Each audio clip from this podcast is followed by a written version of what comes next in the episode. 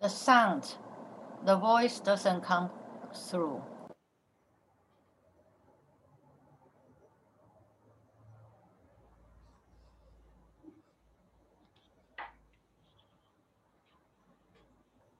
I'm sorry, uh, maybe we will try again, okay?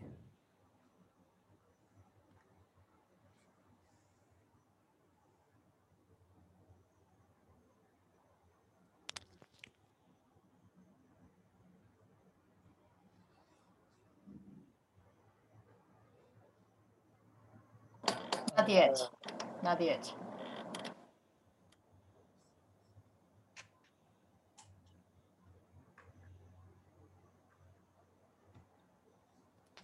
I'm sorry, that may be because my software could not do that, so.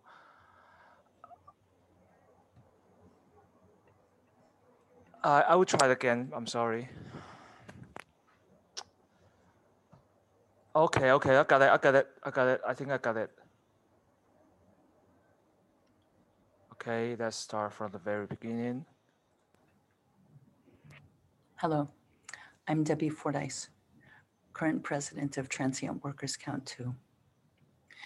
TWC2 is a nonprofit, non denominational organization registered in 2004 with a twofold mission to assist migrant workers in difficulty and to advocate for better policies.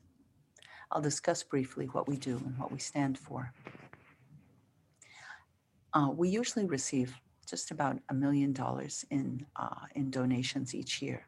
But in the first six months of 2020, we received almost three times that much in donations due to the huge publicity that was given to migrant workers and the massive infection rate in the large dormitories we used about half that the, those donations to top up phones for men who were stuck in dorms, unable to contact their families, and also for rental money for homeless workers. We have a small staff of only about five, so we depend largely on volunteers. We remain at heart an advocacy organization, which often puts us at odds with the Singapore government. We recently conducted research on the system that's used for employers to bring workers into Singapore.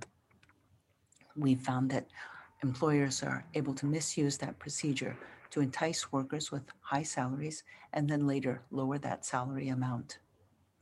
Other research projects covered salary slips and access to bank accounts. A long term research project was completed last year covering recruitment costs. We also assist with pro bono legal services, for instance, where we believe workers are falsely accused, or to assist with validating claims and obtaining compensation. The largest item of expenditure in previous years was our free meal project. This serves Bangladeshi and Indian workers who are not permitted to work as they await the resolution of their injury or their salary complaint. They're among they are the lowest paid workers in, among Singapore's foreign workforce and therefore the most vulnerable. The number of workers seeking meals has dropped recently as a result of the Ministry of Manpower stepping up its enforcement and requiring workers to return home or to remain in dormitories except for work or essential activities. We also offer financial help with transport, medical care, and other legal expenses. Recently, we released a shadow report on where Singapore stands in relation to the UN's Global Compact on Migration Standards. These are among the issues that are covered in that report. I'll look I'll talk mainly about the recruitment costs. These fees should cover just the legitimate and necessary services for the migration process. But due to a lack of the lack of a good job matching platform within Singapore, and the desire and the ability to exploit desperate workers looking for jobs, the fees have increased over the years.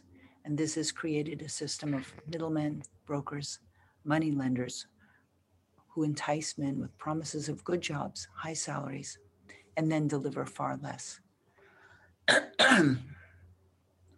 Similar systems occur in Singapore with supervisors and employers taking kickbacks from their workers and extracting illegal deductions from salary. TWC2 regularly hears of employers taking money from workers in return for obtaining jobs or retaining their job. Fines and jail sentences for the employer may result, but errant employers often know enough to avoid detection and are rarely caught and prosecuted. Before COVID, the most common issues brought up to us by workers were injury claims, salary non-payment, recruitment fees, and scams. Since COVID, most of our contact with workers is online, and a common concern these days is how to switch jobs, finding a company that provides work, preferably with a higher salary. And now that most workers are back at work, the issues that predated COVID are still common, although coming to us online rather than in person. Many Singaporeans have little understanding about the poor working and living conditions of migrant workers. But the COVID crisis has brought to light the real disconnect between the resident community and workers. The conditions of low wage migrants was overlooked as Singapore concentrated on pre- preventing fatalities from the COVID virus and reducing COVID transmission among the community, even though transmission was allowed to run rampant within the dormitories. The dorm COVID cases account for 95% of all cases in Singapore. As of mid December 2020, at least 47% of workers in dormitories have tested positive for COVID.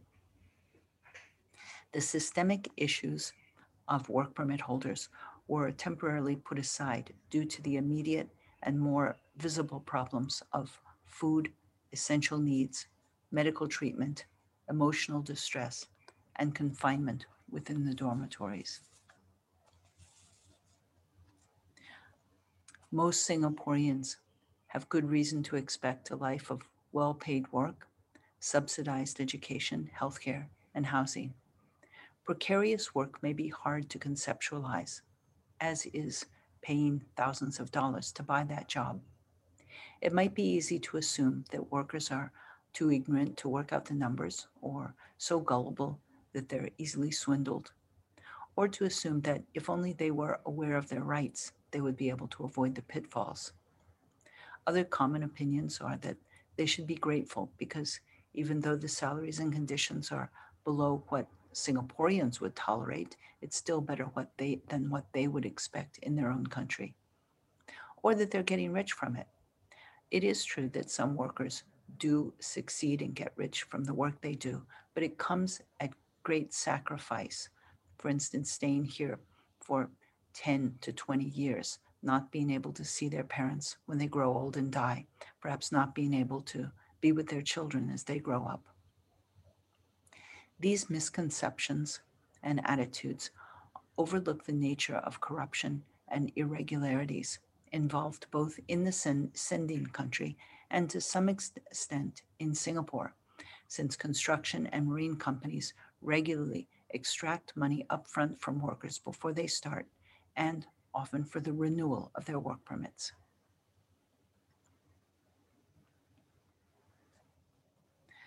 Work permit holders constitute almost 20% of all foreign of all foreigners in Singapore. These are these are uh, men men and women men who hold work permits, which is the work pass for low wage workers with no minimum salary. The work permit is of one or two years validity. It may be renewed, but it can also be canceled at any time by the employer without penalty, while the worker's ability to secure a new job in Singapore is severely restricted. The work permit system allows for a use and discard approach to cushion the economy during times when jobs are few and to allow employers to rehire when the economy rebounds. Letting new workers into Singapore is problematic now, which is why there's been some limited flexibility to change jobs. Singapore has both the right and the need to control immigration. It's a small country. The population has become better educated, and it's a rapidly aging population.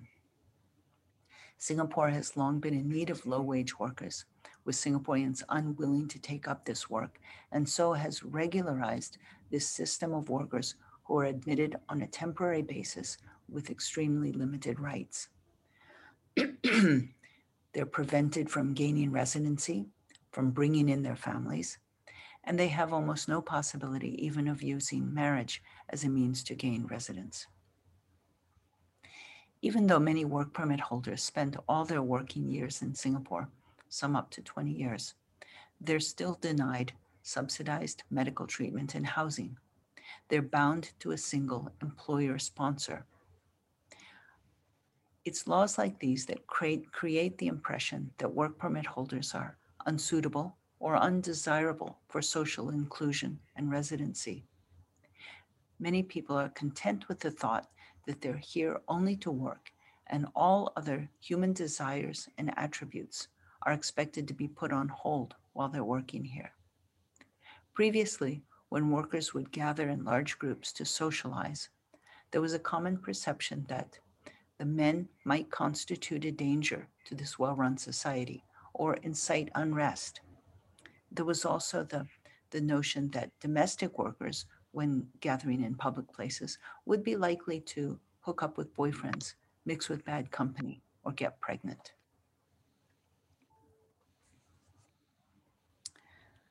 TWC2 conducted a survey in 2016 and found that in the past 10 years, there had been a decrease of about 20% after adjusting for inflation in the average basic salaries for first time workers from Bangladesh and India.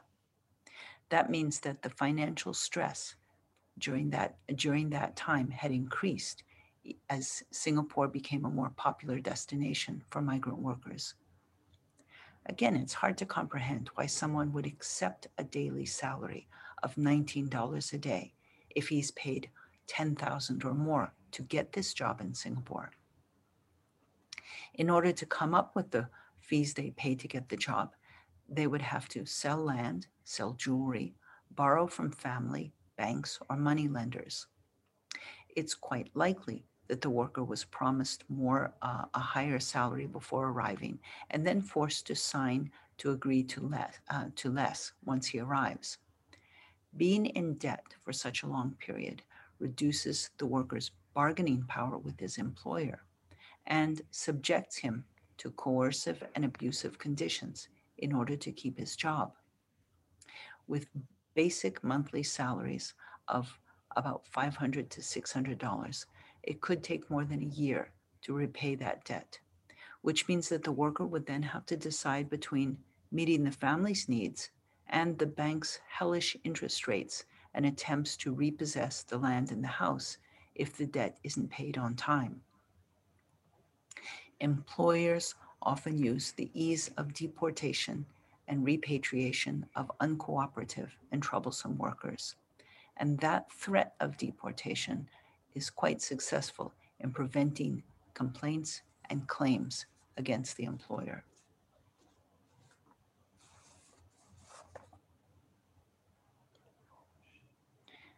Injuries are probably the most common complaint we hear. Workplace accidents and injuries can be disastrous for workers, not only because of the pain, incapacity, and concern about receiving treatment, but also because of the inability to maintain the family and service the debt. Employers may fight against these claims by denying the validity of the, of the, workplace accident, coercing witnesses to remain silent rather than support the injured worker, and insisting that the worker stay quiet when talking to the doctor about how the accident occurred, letting the supervisor or the employer to explain. The doctor's initial notes are often used in establishing the validity of the claim, and it could ruin the worker's chances of compensation if the doctor recorded that the accident did not happen in the course of work. As foreign nationals, low wage migrants are not entitled to affordable health care that's available to Singaporeans and permanent residents, which means that health care costs can be prohibitive to the worker and unexpectedly costly to the employer. The law requires that employers of work permit holders provide a minimum insurance coverage of 15,000 a year for non-work related medical treatment and 36,000 a year for work-related injuries. But TWC2 has often observed attempted repatriation as a cheaper alternative. Unless medical treatment is immediately and medically necessary, treatment may be withheld and the worker may be repatriated. A significant number of workers choose not to seek care for, for smaller health problems due to the likelihood of losing their job. Some self medicate and use cheaper medication from their home country for chronic conditions. But due to the lack of flights recently, obtaining medicines from home has been difficult, leaving those chronic conditions like diabetes or hypertension poorly managed.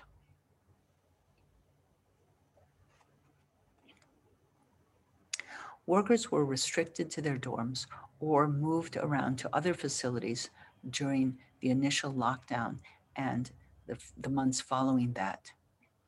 Although most are back at work, they must be conveyed directly to and from the work site in transport provided by the employer. Other than work, they're permitted out of the dorms only for emergencies, scheduled medical appointments, and for limited visits to a designated recreation center. Many workers were so secluded during, during those first six months that they were unaware that the rest of the, uh, the rest of Singapore was moving around freely and at will on public transport and in public places during that time. In the months following the COVID outbreak, Singapore witnessed a groundswell of support for migrant workers. Cash donations to aid groups and volunteer numbers surged, and, grounds, and ground up efforts delivered food and a variety of other goods and services like phone top ups and haircuts and, um, and, others, and other needs to workers in quarantine.